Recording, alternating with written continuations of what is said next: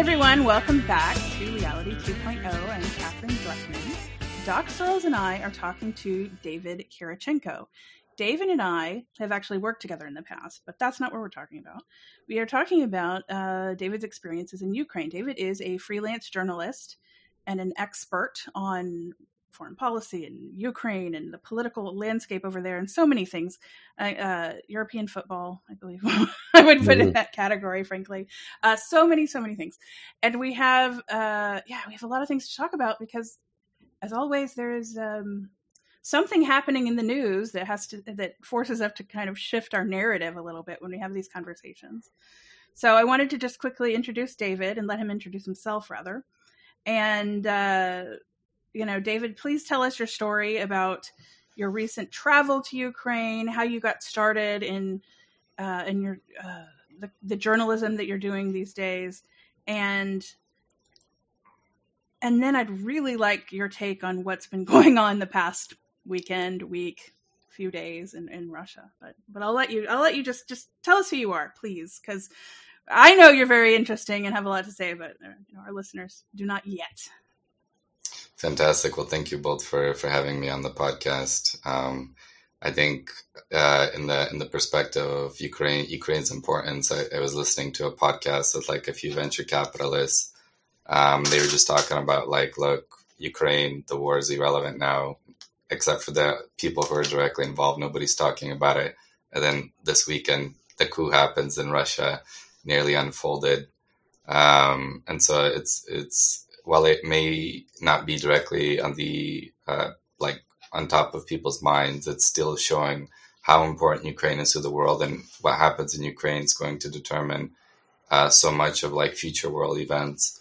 Um, and my story, in terms of like my work as a journalist and researcher, well, it really got started back in, in 2017 when I visited some of my fa- family back on the front lines in, in Donbass, which, which is the region uh, of Luhansk Oblast, Donetsk Oblast, where the Russia first invaded in, in 2014 after they annexed Crimea. So a lot of my family's from from that region, and I went back to go visit them, and we we lost a few relatives at the start of the war when like the Russian militants came to occupy uh, eastern Ukraine and after just like visiting family seeing the the like more of a low intensity war there and just thinking about all the reporting that was going on in Ukraine and um, it really frustrated me that there was a lack of an actual Ukrainian perspective on, on world affairs or even on Ukraine.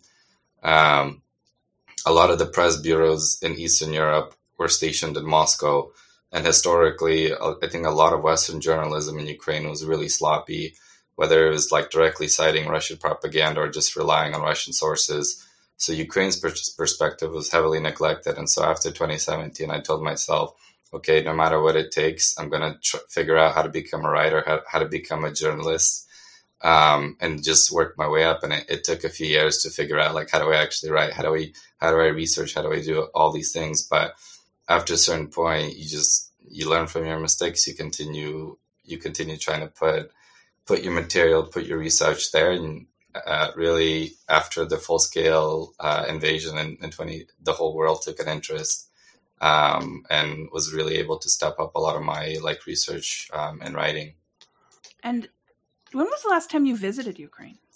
Yeah, so I I went back twice last year. So at the at the start of the war, or frankly, even before the full scale invasion, um, I I genuinely believe the intelligence or that was being released by like the Biden administration, like the the massive buildup on on Ukraine's borders of like nearly two hundred thousand troops, um, and the the materials that Putin was releasing, just analyzing his speeches when in 2021 he wrote an essay on like the historical unity between the Ru- Russian Ukrainian people is dismissing Ukraine as not a real country, as like the people being actual Russians. So, like, just if you were watching the language that Putin was using, like his genocidal aims, you knew that like Putin has been meaning to wage this war for a long time. Um, and I knew that this this war was coming. So in the, the days leading up to February, I was calling family in Ukraine. I was like, hey, how's everything going out there? They're like, hey, you're overreacting. There's not going to be a war. There's no way that they're going to try to take Kiev. So every morning I was waking up, checking my phone to see if the if the war started. And then finally one evening, it's like breaking news. Putin like announces his special military operation. I'm watching the speech. And then I call family and they're like, we hear, you know, airstrikes, like bombings going on. Everyone's running to the shelters and hiding. And you're just like, wow, it's, it's actually here. Um, and so for the first um, two weeks, I was just um, just paralyzed. You're watching the news, seeing like everything that's going on, um, seeing if like what what the battle is looking like for Kiev, and just all the all the horror stories that are going on, and like listening to my family telling me what's going on, and the the nonstop bombings. Um, then eventually, I just decided that like I can't sit back, and I need to go do something, and reached out to some different volunteer channels and I had a friend, well, uh, at that time, a, a, stranger reached out. He's like, Hey, I know somebody in Romania. Like I, I have a contact in Romania that's saying they need help. They need a translator. So I was like, okay, well, let's put them in, uh, put them in touch with me. So then I got the number, called them, and they were telling me that there's just hundreds of refugees coming in. There's no Ukrainian language translator at that specific shelter, and they really need help. So after like a five minute conversation, I was like, say no more, I'm going. So I bought my ticket, flew 33 hours, and that that person um, that came out with uh, that like provided me that contact, they're they have no connection to Ukraine. They're a Canadian citizen that that lives in Seattle, and they were like, "Do you mind if I come with you?" I was like, "Sure." Like, please do so. So they they bought a ticket, came along. We flew. Total travel times 33 hours. Arrived to Romania I get to the shelter. It's it's 9 a.m. Ha- haven't eaten yet. Just sit down to eat breakfast, and then like all the refugees heard that there's now a, tra- a Ukrainian language translator at the shelter. So just like a group of people all come running down. They come uh, to talk to. They're, they're trying to translate. They're like, "Hey, what do I do to get documents in this country? How do I get over to the next country? Like, what, what do I do to start a new life?" And um, you're just like just trying to settle down. And then you immediately get to work and um, and so for throughout the uh, daytime, I was translating at the shelter, and then in the evenings, I'd go translate at the border because most of the volunteers would leave, but there'd still be people coming in in the evenings, and it was very cold. And the the tragedy at the at the start of the war is like talking to the Romanian policemen, the firefighters, the other volunteers at the border, was that a lot of people aspired to do good um, and came with like supplies, trying to help refugees, but there was a lot of bad. So there was a lot of human traffickers that came to the border. Um, they were trying to steal like young women that were crossing the border. Um, one of the firefighters, Romanian firefighters, even told me that uh, like people came in vans and offered to take families in with them, and they got them into the vans, and then drove out to the middle of like a field, stole everything that they had, and then left them in like the middle of nowhere. And and so stories like that, and the firefighters saw like people trying to kidnap women at the border, and and so you saw definitely a lot of bad inhumanity, but a lot of good. Uh, but eventually, the Romanian police, after a few days, like they put strict controls over who crosses, who can get in close to the border. So it was like, uh, uh, it was there was a good amount of control. It was vetted. Um, and then I needed to go and get certified with the police at the at the border that I was a translator. Um, and you just saw the the initial brutality of the war, like the people coming in, crossing the border from cities like Mariupol, where they were under the city was under siege and there was no water, no no electricity, and people didn't even know what was going on in the outside world. And they they're they're huddled in basements. There's no food they're running out of all their supplies, and the Ukrainian soldiers there have very little rations, and they're the soldiers are sharing the rations with the people.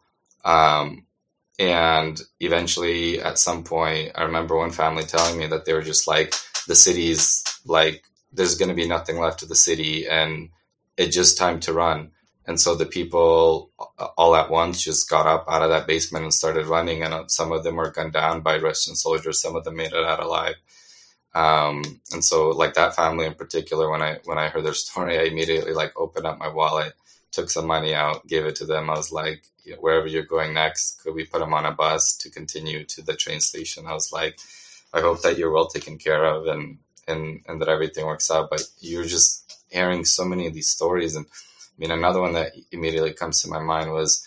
Uh, a father with two children, a father, a wife, and, and two children, and the son, the older son, was about twelve years old, and he had a mental uh, disability, and um, I was stopping the cars and, and, and the people that were crossing the border, starting to talk to them, translate like, hey, what services can we provide? What can we do to help you?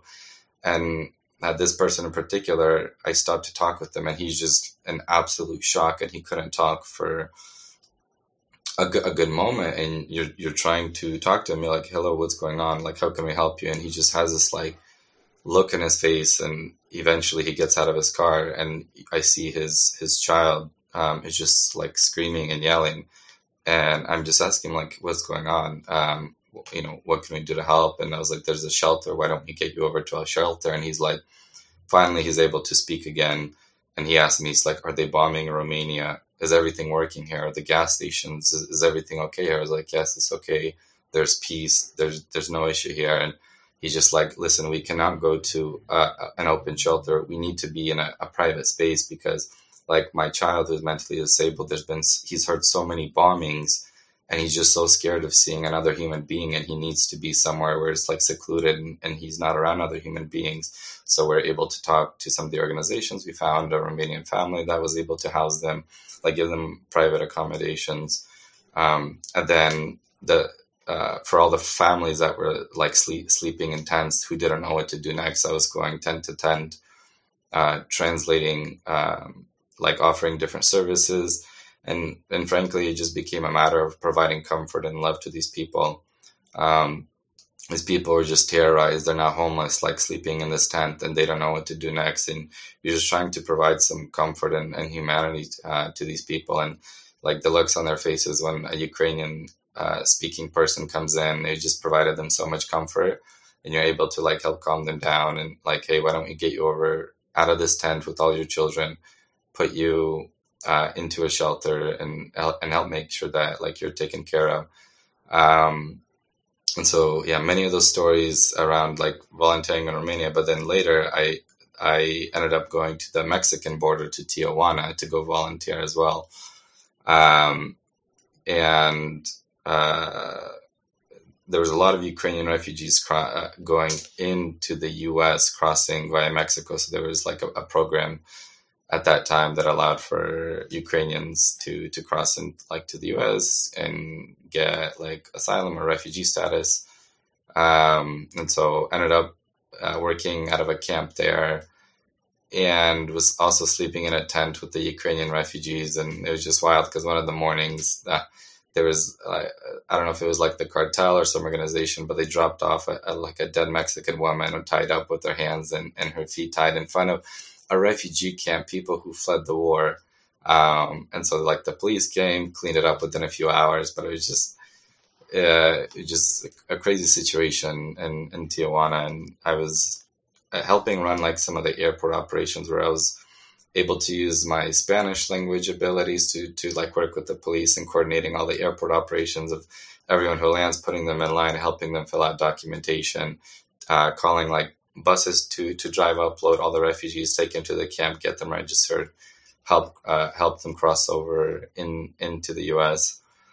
Um, and then a few months later, after after that, I, I went to Ukraine, back to Ukraine for almost a month. Um, when I didn't mention in Romania, I actually crossed the border, went into Ukraine to go see my family. Um, and this, this is the first time. And i went saw my family and we are in the city. Then the air that is my first time hearing the air raid alarms. They started. So we quickly i drove away from the city went to a, like a village where where it was safe. But i just remember that first time where i crossed the border from Roma- uh, from ukraine back into romania like you feel the pressure lift off of you where you're like wow there's i'm now uh, in like a safe space and i'm not gonna there's no chance of me being bombed now like essentially, and you just feel that tension like rise off your, your shoulders once you cross back into the safety of Romania. Um, but and so the I went went, went back to Ukraine in, in August uh, for almost a month, for about a month, and I didn't exactly know what I was doing, but I took a lot of money with me, like a lot of my savings, to to spend and, and and to know that I was going to use it for a certain cause. And so I, I went to Kiev uh, to go see some of my family. And the, first few days I was um, uh, in Irpin and, Bucha, so helping rebuild some of the like uh, districts, uh, civ- uh, civilian apartment blocks that were destroyed in the fighting. So we're cleaning out a lot of the like hazardous material. Like there was uranium from tank shells that exploded, and so I, I saw a lot of the youth um, like cleaning up a lot of these like hazardous spaces. And there was a British volunteer there. He's telling me, he's like, "Can you please tell these like young people they need to wear uh, like masks? And there's so much of this hazardous material and everyone's walking around without masks without like all the protective equipment and cleaning it up. So i quickly like told all the young people like quickly grab masks put everything on. Let's continue uh, working here. So spent a few days doing that. And i got in touch with like another volunteer because i was exploring to go to another city to help do some cleanup work and they were we just started talking and they're like yeah I'm actually help uh, run an, uh, an organization out of uh, the Dnipro in southern Ukraine. We, we go and we evacuate civilians and from the front lines and bring aid. They're like, what do you think? And I was like, why don't we go and like see what we can do? So then we bought train tickets and departed for the Dnipro near like the southern front. And so I called like the, the main organizer of the, of the, of the nonprofit there. And they were like, wow, it'd be such a moral boost for not just for the refugees on the front, but for the people here to have someone from the states to come and like be a volunteer alongside us. So I was like, say no more, and so I arrived and um, started driving every day into cities like Bakhmut, Slavyansk, Kramatorsk on the front lines, bringing humanitarian aid. Um, and taking refugees out. Sometimes I drive drive soldiers from like the hospitals that were cleared back to the front lines or, in, or driving supplies to soldiers on the front lines, um, like tires, different medical equipment. Um, and yeah, did that for, for the, the rest of my time out in Ukraine. And um, yeah, just so much to say around those, those that experience. I, I want to ask a bit about um, both languages and geography because you've been to so many places. I'm sort of losing track of where you're doing the translating. It seems to be. I mean, you speak obviously many languages. Um, the, the first question is: um, Are is, are Ukrainian and Russian mutually intelligible, or is translation always required for people who don't speak the other language? So Ukrainian linguistically is actually closer to Polish than it is to Russian, um, hmm. and uh, I mean, U- Ukrainian and Russian are still like very similar. That there's a lot of overlap, um, but like if you speak very basic terms, I think much like Portuguese and Spanish, you can understand. But once you kind of start talking at a higher level or more intellectual materials or add a little bit of complexity, then like somebody who only knows like pure Ukrainian and pure Russian will have a hard time under, understanding and mm-hmm. following each other. And so often I will speak Ukrainian and somebody only speaks Russian, like, hey, you need to stop. I actually don't understand whatever you're saying. And I'm like, okay, I need to revert and like tweak my brain so that I only can like speak Russian now. So they they do require, uh, but a lot of Ukrainians, for example, speak mixed of both Ukrainian and Russian called Surzhyk. Um, and so Ukrainians often mix both of the languages all together, and so they speak both. Mm-hmm. So, uh, and and Romanian is a is a Latin language, so that's yet another right closer to Italian, kind of closer to yeah. And in Belarus, I assume they speak Russian, but is that wrong? I don't even know. Yeah, so I mean, I mean, Belarus has its own distinct language, but it's it's spoken by a very like a small, very small percentage of the of the country. Um, and so, like my father likes to say, Belarusian is like a drunk Ukra- uh, a drunk Ukrainian trying to talk Russian. It, it is like it sounds like a mixture of Ukrainian Russian languages. So Belarusian is very very similar to to Ukrainian as well. Um, it's mm. it, it just more rare to hear it. I think now with with these last few years has been like you you saw the the like people saw the protests in Belarus in 2020 and a lot of Belarusians, much like Ukrainians previously, went through this process of uh, like they're undergoing a rejuvenation of their national identity, and the the uh, the like symbol of the protest was the old Belarusian flag of the the white, red, and white stripe. Um, which was like the flag that the Belarus had following independence. But then once Lukashenko took power, he reverted it back to like a Soviet model. He brought back this like the Soviet flag, the Soviet systems, promoted the use of the Russian language, um, and really, su- I think, suppressed the the Belarusian identity. And you know, I think Putin's Putin's aims of invading Ukraine and trying to bring it back into Russia's sphere of influence didn't just awaken like much of the Ukrainian population to to uh, to their identity and the like historical crimes and aggression of the Russian state and empire. But you see the same process happening in Kazakhstan and different Central Asian countries and Belarus in Ukraine. And so Putin's aims of trying to invade and bring everyone back to like the 1960s or the 1930s of restoring the empire is actually doing the opposite of pushing everyone everyone further away from Russia and everyone like uh, like finding their their identity once again. So let me ask about um, Crimea because in one of your writings you talk about the partisans in mm-hmm. Crimea. I assume these are Ukrainian partisans. They're partisans to Ukraine would and so they, they prefer restoring Crimea to the Ukrainian uh, state. Is that correct? I just want to be clear on on what's going on there, and I also want to get your thoughts on how much the Crimean, uh, I guess it's an oblast at this point, uh, is is eager to get back into Ukraine or wishes to stay with Russia. Right. So I mean, yeah, I mean, Crimea has been, um, I mean, you, you had, yeah, even recently, like Elon Musk and a lot of these figures butting butting into the argument of Crimea and like let it go. It's it's it's done. Like we shouldn't even negotiate. And at the at the start of the full scale invasion, you had Antony Blinken on a lot of.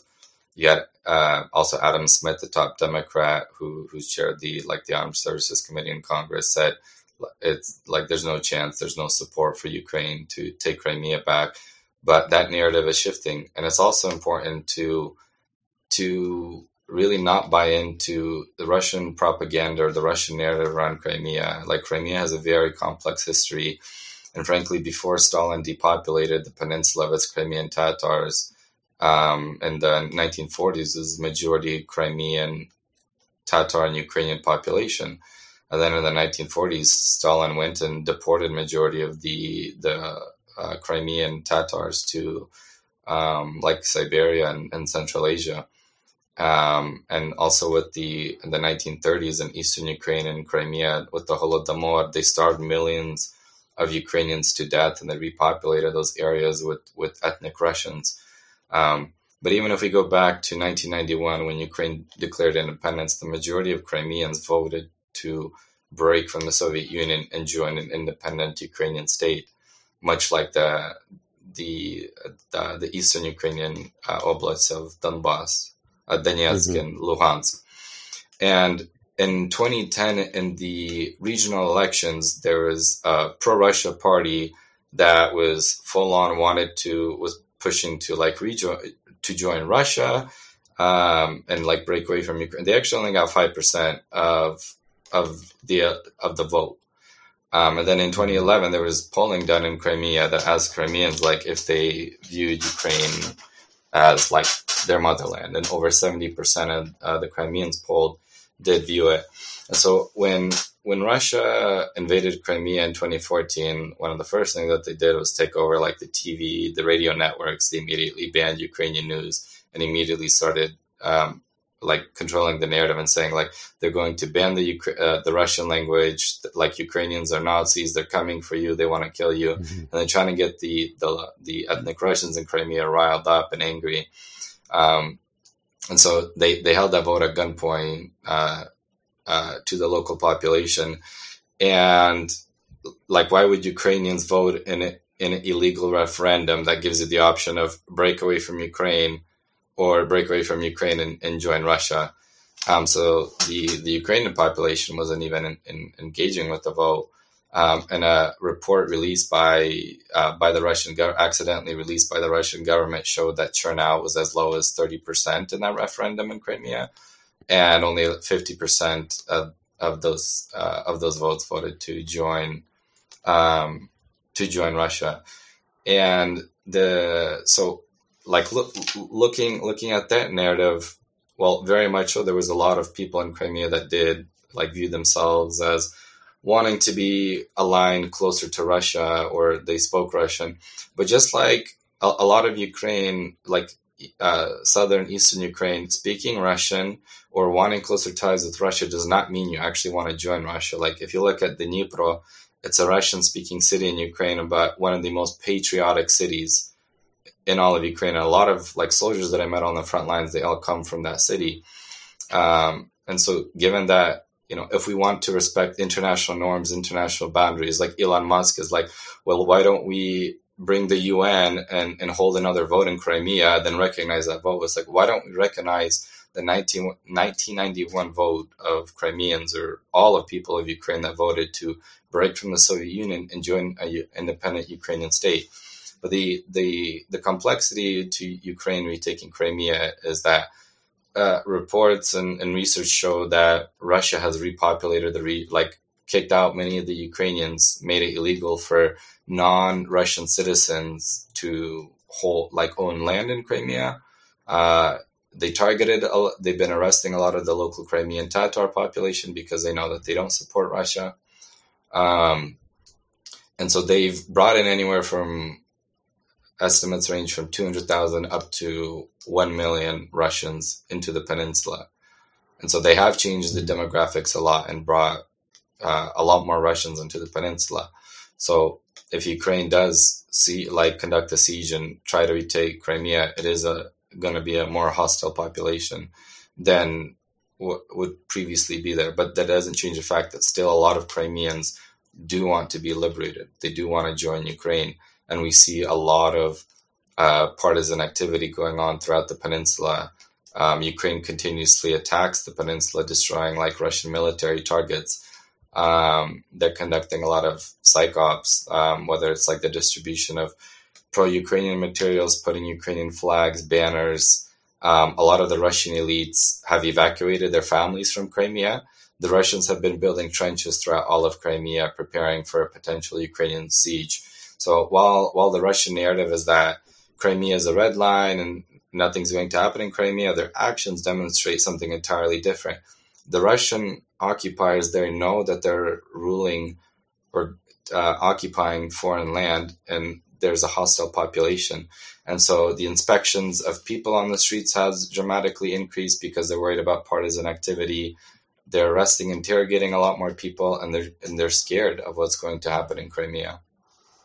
There's so many things. Um, wow. Yeah, First of so all, th- thank you for this. This is so much needed perspective, I think, for a lot of us, for me included.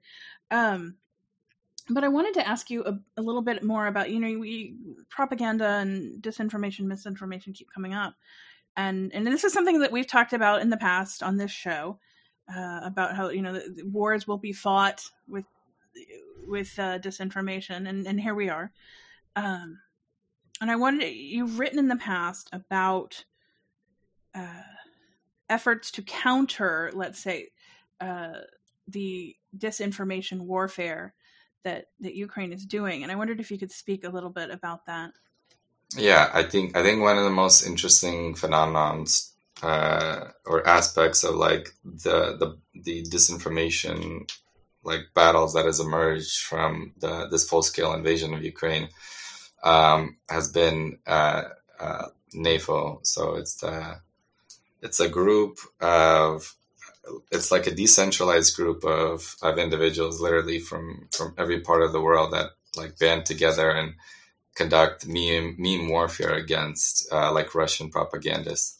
And so uh, at the at the start of the war, you had um, you had a, a, Russian ambassador. I believe he was the the Russian ambassador in in Vienna. Um, so a Russian diplomat who is posting all these like absurd, uh, like Russian propaganda out there on Twitter, and um, they some folks went and, and they were like posting memes um, uh, under uh, under his tweets, and he finally replied to to one of them, and he said, "You pronounce this nonsense, not me." And so, by engaging in, in the mockery that like people are conducting of him, he became a, a legend in, in, the community and like a, a, call to arms for for more people to to go and uh, take like these memes making fun of these people putting out Russian propaganda and like anytime they post something, you continuously like post more memes and just make fun of them and it angers them. And they eventually chased this Russian ambassador out of Twitter and he disabled his account for a while. Um, so what's the name of the group that, that does this? Uh, it's the the North Atlantic Fellows Organization. NAFO. N-A-F-O? Yeah, NAFO. Um, and really, I think the the the interesting thing about the organization, not around like the the the work that they do that they do is, is like very interesting and it's very fun and like a, a supportive community. Um, and it's literally anybody can create a, a, side account to go troll th- these people um, and like taking funny memes, posting it. And it's like a very relaxed atmosphere. It's like somebody posts some absurd Russian propaganda and you, you go and you comment and, and you post memes. But it's actually been a very effective mechanism to tackle Russian disinformation. Like research from MIT show that fake news or disinformation is like disseminates is passed on at least six times the faster than like accurate news is. And so we even see in like Ukraine struggles to to work in Africa or talk to African leaders is that researchers found that over 80% of uh, activity uh, in Africa on Twitter around Ukraine or like narratives around Ukraine was that 80% of African user activity showed that um, users in Africa overwhelmingly were like posting or resharing materials that like Ukrainians are Nazis, they're bad people, and had a more pro-Russian narrative to them. So like Russian disinformation operations are really successful in places like Africa. Um, and so being and and the West has always struggled like how do we fight disinformation? What do we do to stop it? Um, and it's it's really hard because like the Russians have troll farms, troll factories, or they'll have like entire uh, d- departments of like Russian intelligence or um, that like conduct these operations and like it, it's really easy to disseminate fake information for it to spread quickly and so the west really up until this point never had a good measure or response to help combat that and so NAFO's trolling has had some level of success in fighting it. And you can't just go and, and take down NAFO It's decentralized. You just have people all over the world signing on every day and just trolling Russian, uh, uh, like uh, people that are spreading Russian propaganda.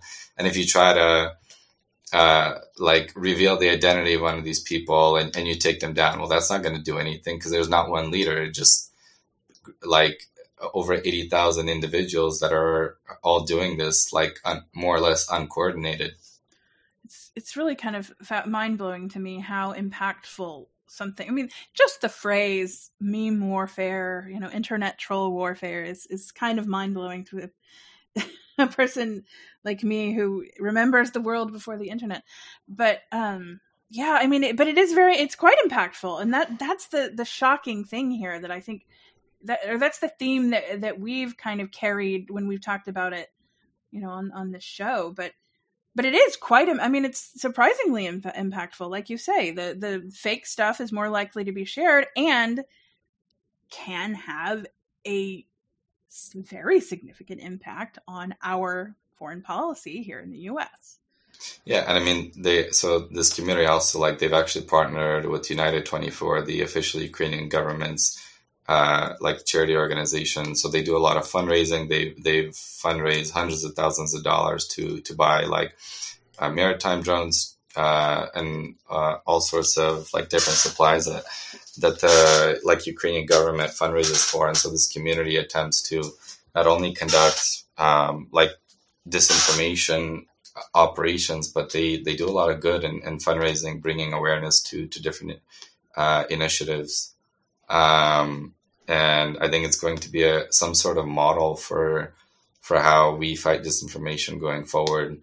Um, and maybe this is a one off, but it, it's definitely interesting how, in one way, like we we parts of like fighting disinformation or even like getting random people from around the world connected to like some sort of mili- like military operations. Like you can imagine like one thing that i wrote about was the potential um, maybe it's an absurd idea but like different army units partnering with these groups crowdfunding money for drones and then like these communities tally tally their effectiveness on the battlefield. Um, and i think we're going to see more and more of that like sort of engagement um, and I think even on, on, a on a separate note, I think transitioning a little bit to the coup that we saw this weekend, like the the role that say Twitter um, or like social media plays and in like following the wars and, and what's going on is I think if you if your breaking news is more than like 10 minutes old, it's not breaking news anymore. Because if you're on Twitter following along what's going on in the coup, you're you're getting like minute by minute updates from different different experts or different open source people or you're on you're on yourself you're on different telegram channels and you're getting like instant pictures or, or videos like within a minute or two from what's actually going on throughout all of russia. Um, and then you started having all these different spaces being opened on on twitter um, where you have like all sorts of different experts or um, open open source people all talking about it so it's really a, a, big transformation in how I think like the world or people follow along when when something as as big like the, the attempted mutiny happened in, in Russia. So I'm, I'm wondering. Um, there's a couple of directions I want to take this. Um, one is what's at stake here, and and, and I, I raise that in part because I think a lot of choices can be made ahead of time. Um, because I mean, I, I, believe personally that that the world kind of depends on what happens in Ukraine. I mean, right. if Ukraine Ukraine loses, maybe China invades Taiwan because that worked for Russia. Maybe it'll work for them. Um, it puts Moldova, which you've written about, uh, at risk. I'm sure people in Romania are not feeling comfortable. Um, and yet the, the, narratives tend to be very short term, whatever the narratives are. Right. You know, there's there the news, as you put it, is is is it's it's what I call snow on the water. It falls, you see the snow, and then it disappears. It just falls into the the great past. And I'm as so I'm there's sort of like two two angles to this. One is um what what could be done now? You mentioned one leverage point, um, which is uh, NAIFA and their uh, anti disinformation um, meme war. Um, uh, another is just general support for Ukraine. Um, another is how long can Ukraine last, given the um, like just assume that there's a we could we in the larger sense that the West in general provides arms and other forms of help, but the Ukrainian army is the one that's fighting this, and there's a limited population there. Uh, and then there's, you know, what I, don't know. I, there are several different directions you could take this, but I, I think we need a better sense. I think generally our listening population of what what's at stake and what needs to be committed to and why and how. Right. So yeah, I mean, I'll, I'll try to break this down as best as I can. Um, um, you know, I, I think so much of, you know, I think humanity's future is at stake here in terms of like, there's going to be a lot of future wars that we fight if, if Ukraine does, doesn't prevail here. Um, if Russia gets away with using like nuclear terrorism or the threat of nuclear war against Ukraine, um, or like if they in the future are able to defeat Ukraine and, and take even what they occupy right now, like what precedent does that set for other countries around the world, whether it's Iran, North Korea, or any other country to be like, I have nuclear weapons, I can go and invade and threaten nuclear weapons, and nobody's going to stop me.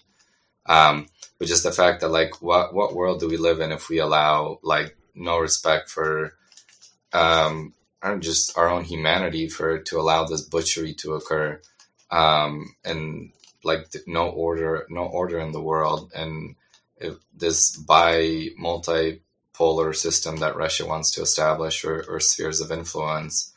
Um, it's like shouldn't you think about why do all these countries want to move away from you or not want to be in your sphere of influence? Look at what you've historically done to all these people, and why do they all want to join NATO or the EU? Isn't that the problem? Um, and in Ukraine, we already saw the the attempts of making a peace deal with Russia. What happened in 2014 when Russia invaded eastern Ukraine and Crimea? They were told, like with Crimea, back down, don't do anything. And so the Ukrainian government didn't do anything and, and had very little support. And for eight years, uh, Russia waged war in, in, Don, in Donbass and Ukraine just let it go. And they were told, like, hey, whatever agreements, Minsk, Minsk agreements, um, whatever puts out, like, Ukraine needs to sign it. And was Russia satisfied? Of course they wouldn't. Russia has always wanted to conquer and enslave Ukraine. Um, in 2008, George Bush was told by Putin that Ukraine's not a real country. Um, recently, Bill Clinton said in 2011 that um, Putin told him that he had no intention of respecting the Budapest Memorandum or Ukraine's sovereignty. So, the Budapest Memorandum in 1994 is when Ukraine gave up its nuclear arsenal in, in exchange for the US, the UK, um, and Russia to protect like Ukraine's sovereignty and Ukraine's borders and of course nobody didn't. And so Ukraine attempted to give, uh, like you know, sign the peace deals. They tried to freeze the conflict, and it did. What did it lead to? It led to a much bigger war, and Russia attempting to go after all of it. And Putin has made his aims very clear, whether it's in his speech or his rhetoric. He doesn't view Ukraine as a as a real country. He doesn't see Ukrainians as a separate people. He sees it as a part of Russia, and I think the interesting thing, even going back to this coup, is that what happened in 2004 in Ukraine nearly came full swing to take Putin down. So in 2004, there was an election between a pro-Russian candidate and a pro-Ukrainian candidate. Uh, so Viktor Yushchenko, he was actually poisoned by the Russians. I remember that. Yeah, it was horrible. And, yeah. And, and then you had Viktor Yanukovych. So Yanukovych initially won the first elections. There was claims of fraud, and and so they demanded a re-election, and they did a recount, and it turned out that Ukraine won. But even before the election results were certified the first time, Putin actually flew to Kiev, and in, in a show support for Yanukovych, and he was so confident in his ability to control whatever happened in Ukraine, and essentially lecturing the Ukrainians on what decision that they need to make. And when Ukrainians actually rose up in the Orange Revolution, and they had a recount and the pro Western candidate won.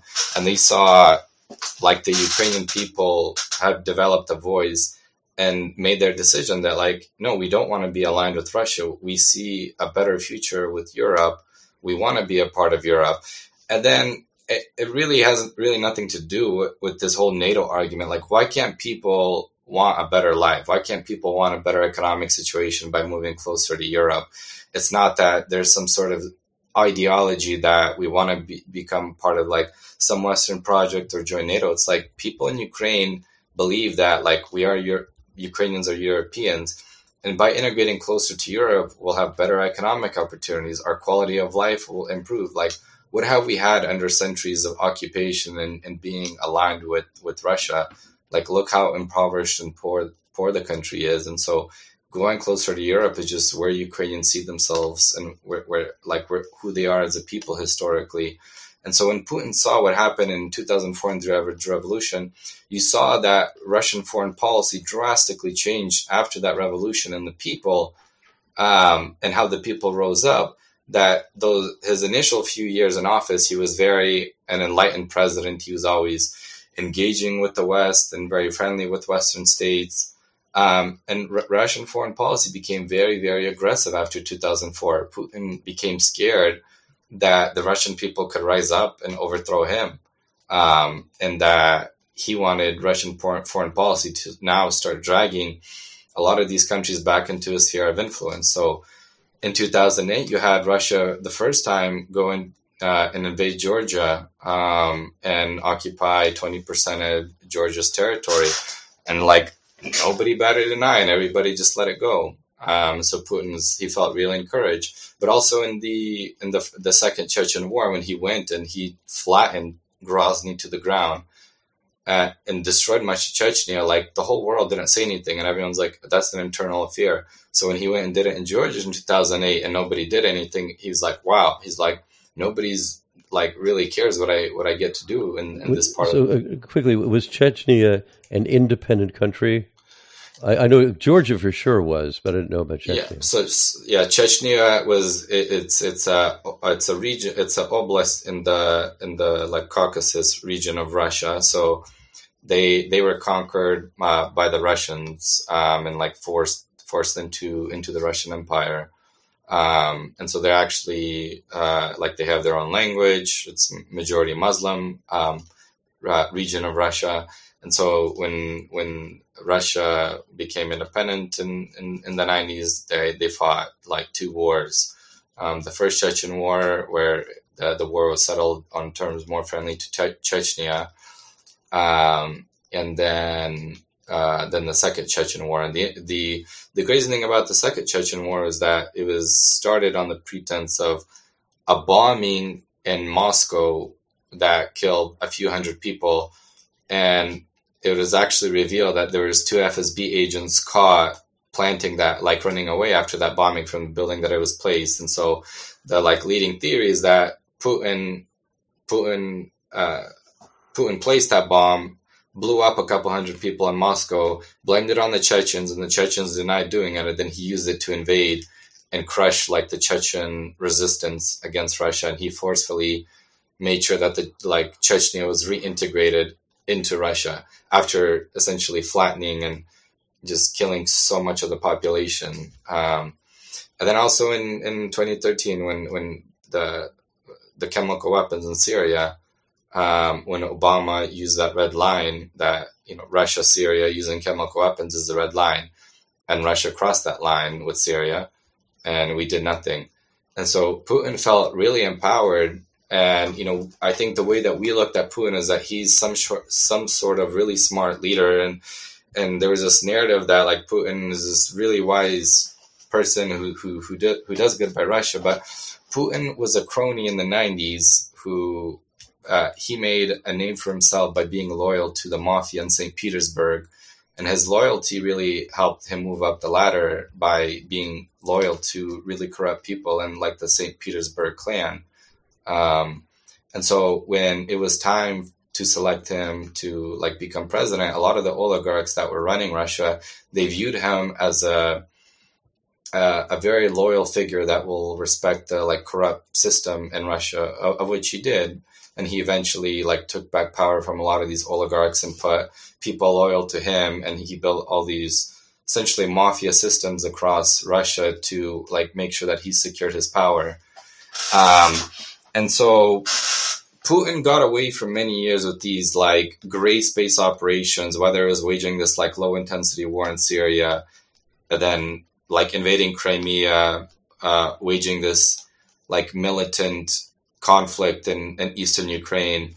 And so using these like more low and in, in intensity wars, he was able to get away with a lot of it. And a lot of people like, wow, he's he's this smart strategist who really knows what he's doing, and and we, we must be we, we must be scared of Russia. And I think Putin thought like, wow, I'm going. I've been unchecked for so many years that nobody's going to stop me. And when when you read the accounts of Western diplomats talking with, say, Russia's foreign minister Sergei Lavrov or a lot of Russia's top diplomats, they genuinely believe in this ideology that like Ukraine is ruled by Nazis, even though Zelensky is a Jew himself.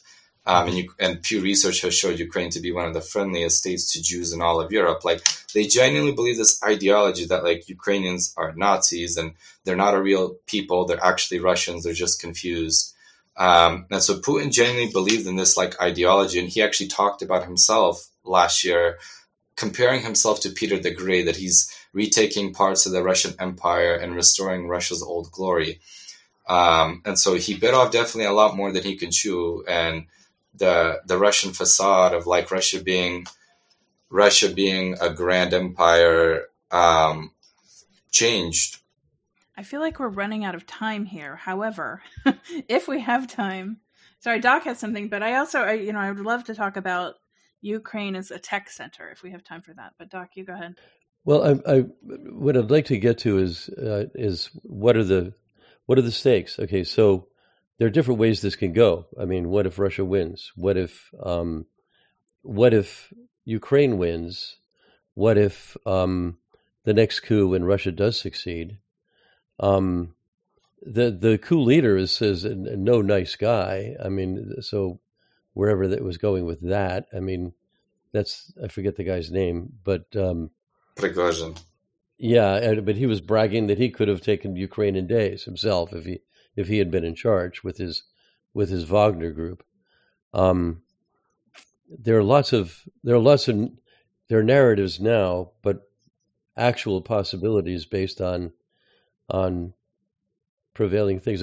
What happens if uh, Putin succeeds in in in, in killing Zelensky, which is something he's wanted to do, I'm sure, from the start. Um, you know, will it, so those are all sort of questions that I have about where this can go, and uh, and what happens.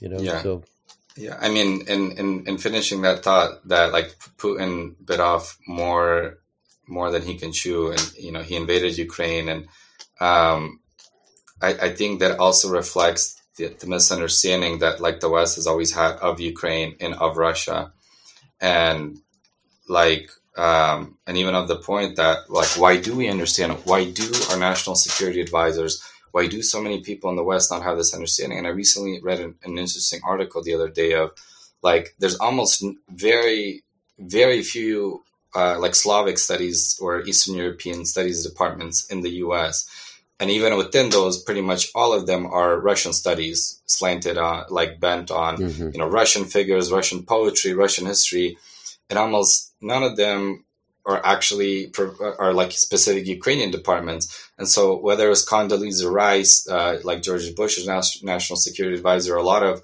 important figures that govern like oversee policy relating to Ukraine and Eastern Europe. Well, we actually did not have any many good insights um, into Ukraine. So we underestimated Ukraine or understood the Ukrainian populace and we I think we were far more indexed on like the Russian point of view or the Russian understanding of things. And you know, we went from Russia going to take Kiev in under three days to uh, this militancy taking Moscow in within three days.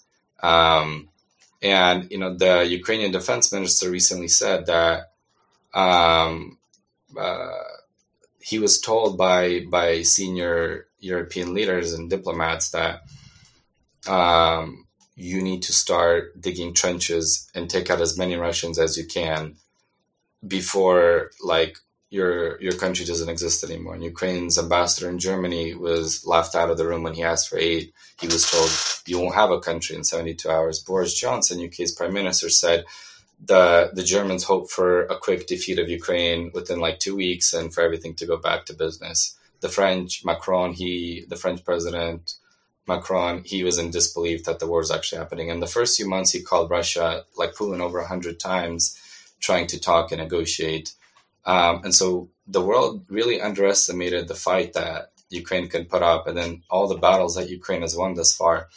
And so, if Ukraine is able to uh, to win in uh, in this battle, I do think that China is, is watching closely, and they're hoping for Ukraine, um, Ukraine, the the Russo-Ukrainian war to drag out for as long as possible. Uh, it like takes a lot of U.S. attention away um, from from like the potential Taiwan invasion, um, and uh, the fact that like the West is using a lot of its resources, and and and and Europe is as well. Um, and if if Russia gets away with at it at any of it, like continuing to occupy Crimea, Donbass, like it's going to show that like what Russia did is like conducting this this type of war like that you can still get away with it and you know the Russia destroyed that order that kept the world in balance and safe since World War II with its 2014 invasion of Ukraine And if we're able to help Ukraine win this war and restore that that that order that kept us safe for for so many decades, um, I think is going to be one of the best deterrents that we can have against China and what they're doing, uh, like what they want to do. If the West can show that we're united, we can band together. We'll do whatever it takes to to win. Um, that's that's the best deterrent that we can, I think, put up against China at this point. Um, and if if if Ukraine is able to win, I think like not only will we see um, uh, like a much stronger Europe emerge, but like we'll see Moldova um, like uh, the security risk from Moldova dissipate. Moldova will become reunited. Georgia will potentially take its territories back, and um, also, you know, if if I if I was a Russian policymaker, I'd try to settle this war as soon as possible because um, you know, trying to drag Europe back into the 1960s and restoring those borders, Russia needs to focus. Russia's real enemy in the future is going to be China. Um, Ch- China, what, what, it's doing with Taiwan is it, it, it, wants to restore its like historical lands or go uh, like give justice to the century of humiliation where a lot of colonizers took back uh, took a lot of its territory and land, and Russia was much the same. Russia is not a historical ally. Even in Soviet times, when they were both communist countries, there were constant border clashes between the Sino and Soviet forces, and they were not good allies, and they very much did not like each other, and really they still don't. China wants to take as much of Russia's resources as it can. As Russia's population continues to rapidly drop off, China will take a lot more of Russia's resources throughout Siberia. A lot of the lands, like um, in, in Russia's far east once belonged to China. And China, interestingly enough, stopped spelling some of those cities by their Russian names and started spelling them by their Chinese names. Like once Russia becomes weaker and weaker in the future, China will probably take action and help speed up Russia's uh, uh, the the breakup of, of Russia.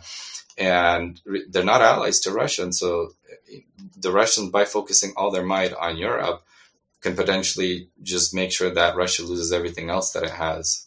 Wow, there's a there are a whole bunch of other things I'd like to visit. Do you want to s- save the tech stuff for another yeah, show, or yeah, maybe maybe now? we need to have. Well, I don't know. Could, well, I, maybe just. I don't think it's a long conversation, but um, right. I just wanted to mention that you know at the beginning of all of this, again, coming from the open source tech world, my first exposure, again, not having a strong connection to the region, was, um, you know, seeing software engineers in various communities suddenly drop what they're doing in, in terms of work and put on some camouflage and pick up weapons. You know, and, and I saw, um, I remember very clearly a photo. Uh, I think it was you know, Drupal developers because at the time that's what I was doing, and posting a photo of themselves. And these are people whose lives looked just like mine, you know, the day before, and now they were right. going to war. Um, and it's kind of a terrifying reality. But I just kind of wanted to tie it in that there is a huge tech community in Ukraine. And so, and, and I know this is something you've written about too, that is, you know, it, what the future looks like if Ukraine wins, which we hope for. Um, in terms of a being a tech hub you know what what sort of what role does technology have in rebuilding the Russian economy, rebuilding the Ukrainian economy, um, re- rebuilding in general, um, and and what that means to people outside Ukraine, and wh- what does it mean right now? Also, I mean, a lot of things have been interrupted, obviously, and you know, and that's the, the the least of the the concern at this point, but but it is um, there will be a process of rebuilding that that uh, tech community there, and and how how do you see all that playing out? Yes, I mean Ukraine. Um, Ukraine, Ukraine's government prior to the war, they, they wanted to set a target of like the tech sector being up to 10% of their economy by 2038. Before the war, it was about three, three, four percent. Um, and so Ukraine, Ukraine's economy in 2022 contracted by by over 30 percent but Ukraine's actually tech sector, uh, like March of 2023, actually grew uh, grew substantially. So Ukraine's tech sector is booming um, and is one of the like few bright spots in in like all uh, hmm. Ukraine Ukraine's uh, economy. And so Ukraine Ukraine actually has like one of Europe's like uh, most educated population in terms of high school uh, technical high school graduates. It has the mo- uh, most among Europe. Produces a lot, uh, really a high amount of tech graduates, um, and like Ukraine consistently in uh, whether it's like developer quality index or um, all sorts of different measurements. Ukraine is always at least in like the top five, top ten in, in the world for um, for those rankings. And so a lot of the work that's outsourced by Western companies, over twenty percent of Fortune 500 companies do some sort of like uh, outsourcing work to Ukraine. Um, and so Ukraine Ukrainian talent doesn't just specialize in maybe a lot more of your just general low low effort work, but Ukraine Ukraine Ukraine's workforce is highly specialized in areas like uh, uh, cloud automation, cybersecurity, artificial intelligence, DevOps. So Ukraine's like uh, tech workers are very specialized and they're really good at what they do. Um, so Ukraine's te- tech sector, no matter the war, uh, like the full scale invasion, they were actually prepared because when Russia first invaded in 2014, a lot of companies, a lot of Ukrainian companies and people had contingency plans. Uh, Ukraine was resilient, knew how to adapt to these different sort of circumstances because they already went through it. So a lot of people, whether like tech workers, moved to Western Ukraine. They were working under bomb shelters. Ukraine government has been very good about making sure that whether it's like the Russians target the infrastructure, they get it back up and Ukraine also has some of the world's fastest and cheapest broadband internet in all of the world. Um, and yeah, Ukraine's tech sector is also playing a major role in the war, whether it's like tech innovation, working with drones. And it's estimated that up to like 15% of Ukraine's like tech workers are playing some sort of uh, role in the informational front. And I think one of my predictions or hope for Ukraine is that um, once once this war ends, I think the tech sector will play a really big role in Ukraine's recovery, and um, I, I, I think build some sort of model that Israel has. Um, like Israel is known as the world's startup nation. It's one of the mm-hmm. one of so yes, it's one of the world's biggest research and like development centers, and uh, um, and a lot of that does come from Israel's army. So whether it's like the unit um, uh, 8200 where they pick some of the best talent and, and then those people go on and, and create uh, new startups like ukraine is at the forefront not only of like the the largest like physical war that's going on right now but it's the first like really major uh, cyber cyber war that's going on um, like full-fledged cyber war that's going on and so ukraine Ukraine is at the forefront getting so much experience and Ukraine is going to be able mm-hmm. to I think become a leader in that space and a lot of Ukraine's veterans, when this war will end, will be able to come back into the economy, into the tech sector, create more startups. And in close collaboration with Ukraine's government, I think they'll be able to to build like a much uh, more robust and strong ecosystem where you know a lot of the military and veterans will play a really big role. And I think Ukraine will become an exporter of, of a lot of this technology that you know they've been working on, they've been developing, um, and so Ukraine's veterans and the military play a role not only in the rebuilding of the country and the politics going forward, but I think in making Ukraine uh, a leader in, in certain sectors of, of technology and, and an exporter of it.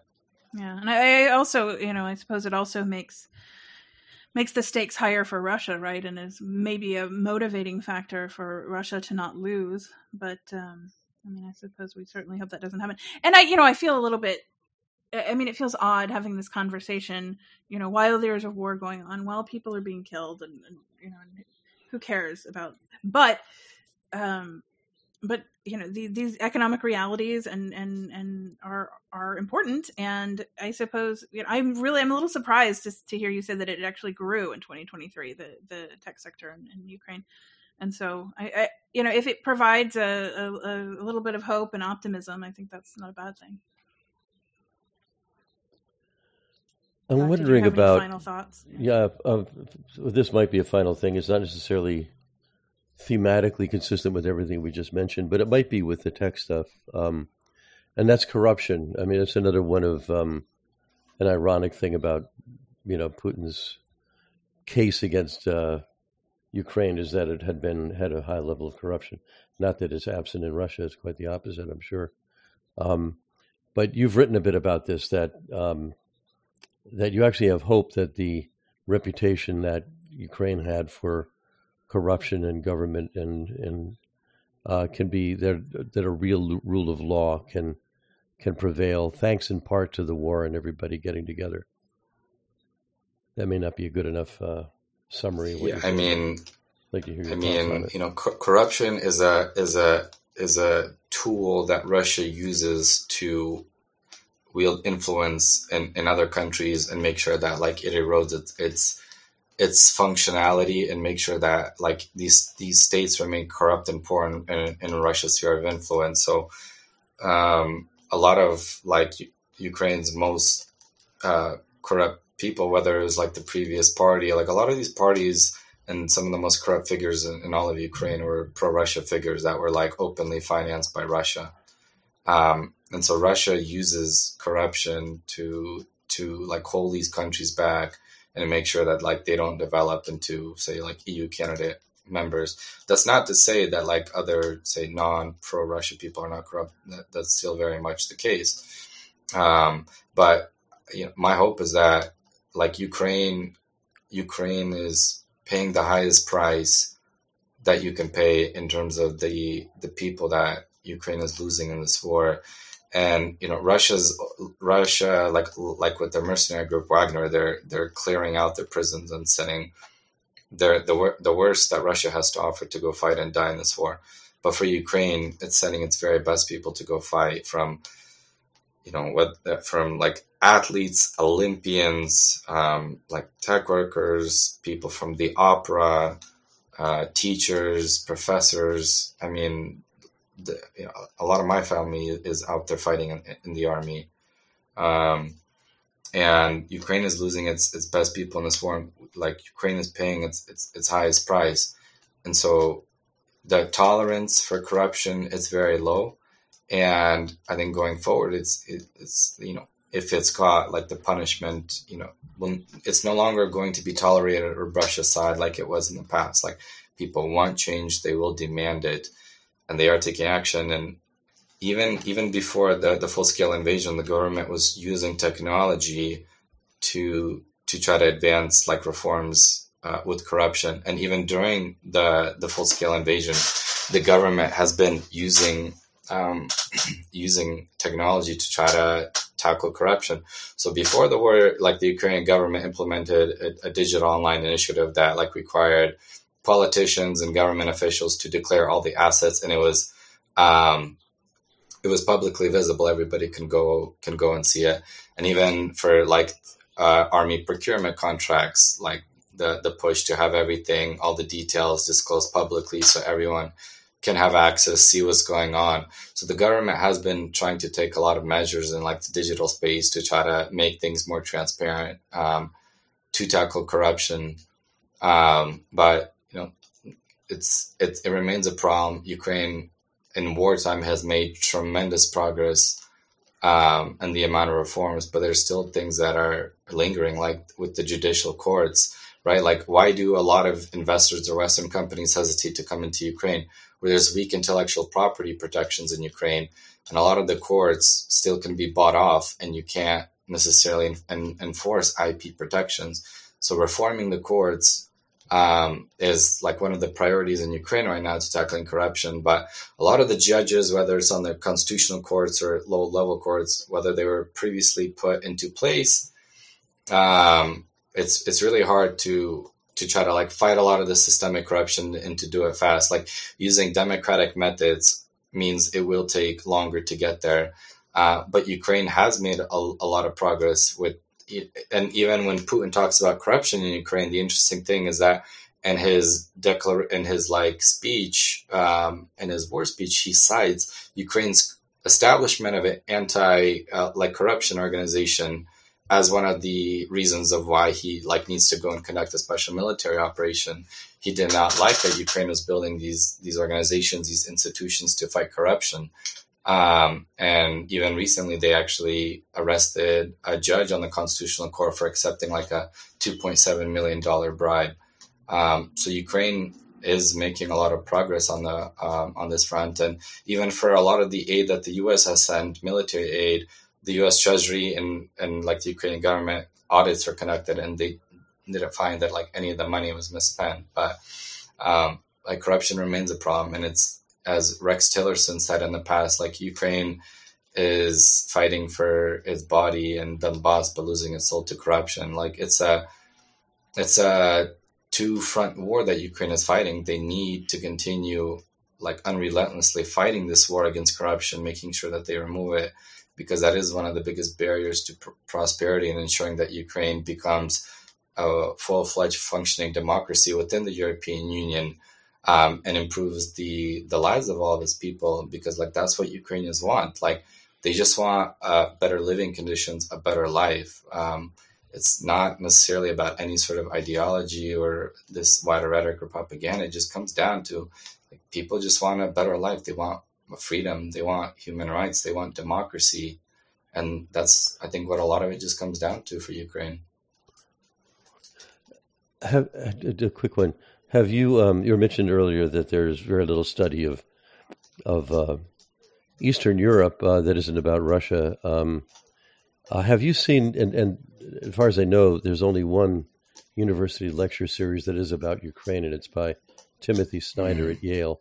Are you familiar? Yeah, yeah, and, yeah. I mean, he's he's done tremendous work, um, like raised millions of dollars uh, for for like Ukrainian charities, and um, he's he's written a lot of really good books, like Bloodlands, um, around like the atrocities committed by Russia against Ukraine.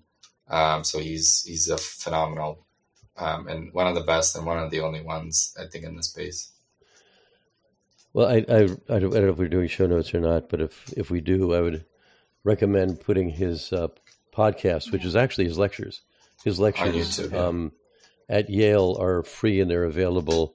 I've listened to, I think there's 23 of them, uh, and it's a series. It ran last fall, the last uh, last semester, and um, uh, and I'm listening to it again. I'm just going through the whole thing again a second time because there's so much information in it, and and it goes back really all the way, you know, to the the, the full the full history of the region, and um, and uh, so much of what he says is like, wow, I had no idea, you know. Mm. Great, great. Yeah. I mean, like the the the history and the and the nuance behind the war and everything that's going on. It is um, like so nuanced and and a lot of the narratives that are like put out by like both the Russian and, and even the the Western media it lacks so much context, narrative, historical detail, and understanding of, of Ukraine. And that's what I always like. It's like the cycle of frustration. And I think like maybe my closing point around this is in, in the 1930s when the Soviet Union was um, like going this this this uh, industrialization since Stalin and enforced these grain quotas that would starve the like the populace into just uh, starving them to death. Um, and he knew that he was putting like quotas that would um, just kill so many people, and he ended up starving millions, uh, like anywhere from three to seven million Ukrainians to death. And he knew that he needed to crush the Ukrainian population and destroy their identity and, and um, bring them into uh, like destroy the Ukrainian identity and rebuild them a Soviet identity um, and where does the, the Western media or the narrative play into all this? Is that in the uh, Walter Duranty, a New York Times journalist who was stationed in Moscow, um, he was in uh, like close partnership with Stalin and, and had close access. And um, when uh, he was pushing out a lot of uh, like uh, the, the Russian government's narrative, the Soviet government's narrative, and suppressing a lot of the reports coming out of Ukraine around the, the genocide. The, the Holodomor in Ukrainian means death by hunger. Um, and he actually won a Pulitzer Prize for his reporting. And till this day, they still haven't revoked his um, his Pulitzer Prize. And Gareth Jones, they actually made a movie about this. Would highly recommend to watch it. Um, called Mr. Jones. I, I believe it was uh, released in 2019 or 2020, and he went into Ukraine and he saw what was going on, and he was trying to get the world informed about what was going on. And uh, Walter Duranty out of Moscow, he was calling him a liar and saying what he was reporting was not real. Um, and so uh, much of the world never found out about the Russia's attempted genocide against Ukraine in the 1930s until essentially the breakup of the Soviet Union. And a lot of Ukrainian, like you weren't, people were not allowed to talk about the genocide, and like it nearly destroyed Ukraine's identity. And maybe the identity would have never been rejuvenated if it wasn't for Western Ukraine, which is a part of Poland after World War One, was reintegrated into the rest of Ukraine after after World War Two. Um, well, the when the Soviet Union went and and with uh, Nazi Germany and took parts of Poland in 1939, then Western Ukraine was reintegrated into the rest of Ukraine, into the rest of Ukraine, and that part of Western Ukraine still had a strong Ukrainian identity and nationalism, and they played a big role in helping Ukraine restore its its overall um, identity, and um, and the, you know the Western media, like till this day, like continues to play a role in like um, suppressing Ukraine's perspective and narrative in the historical context. Uh, and we need to do a better job of promoting it because then it will, will realize that Russia's war is far more than like the discussion about NATO or um, or a lot of these like general themes that we put out. It's like Russia has always tried to occupy and to destroy Ukraine, the Ukrainian people, and to subjugate them. And this is this is like something that um, you know, if Ukraine doesn't win, like Russia do, will continue to uh, to roll its tanks further into Europe. So this is a battle not just for the very survival of the Ukrainian people, like we have the Ukrainian people have bled and, and died for hundreds of years for this opportunity, um, like this this this shot at freedom, and all that Ukraine asks for is like give us the weapons. Like we are we are bleeding out there, and you see, like when I was on the front lines working with the soldiers, what every single one of them would tell you is like, please do more, send us more weapons, like we have so little compared to what the Russians have, and we need more help. And we are fighting, we are willing, we just need more weapons. And so, for hundreds of years, like it's led us up until this point. And I don't think it's right for the world to allow this this evil to persist in this world. Like, give Ukraine the weapons that it needs. Let it win this war because it, it not only is it going to stop Russia from continuing this this war into other parts of the world, but it, you're going to stop, like I think so many of the future wars that countries will fight, but not allowing this terror to continue and to persist. This is like something that Russia has always tried to do, and like it must be stopped. Well, that's a great wrap, I think. Um, well, thank you so much. Um, thank you also to everybody who is listening, who has um, made it all the way to the end. Uh, but thank you, David, so much for this because you know I think we have actually in the past here um, you know, thrown out some thoughts and and and and our own perspectives, but they're comparatively useless to yours because you know you you you obviously you know you you've seen it firsthand, you've lived it, and um, yeah, and we really appreciate it. We appreciate you bringing bringing all of this, and I hope it's been useful for everybody else as well.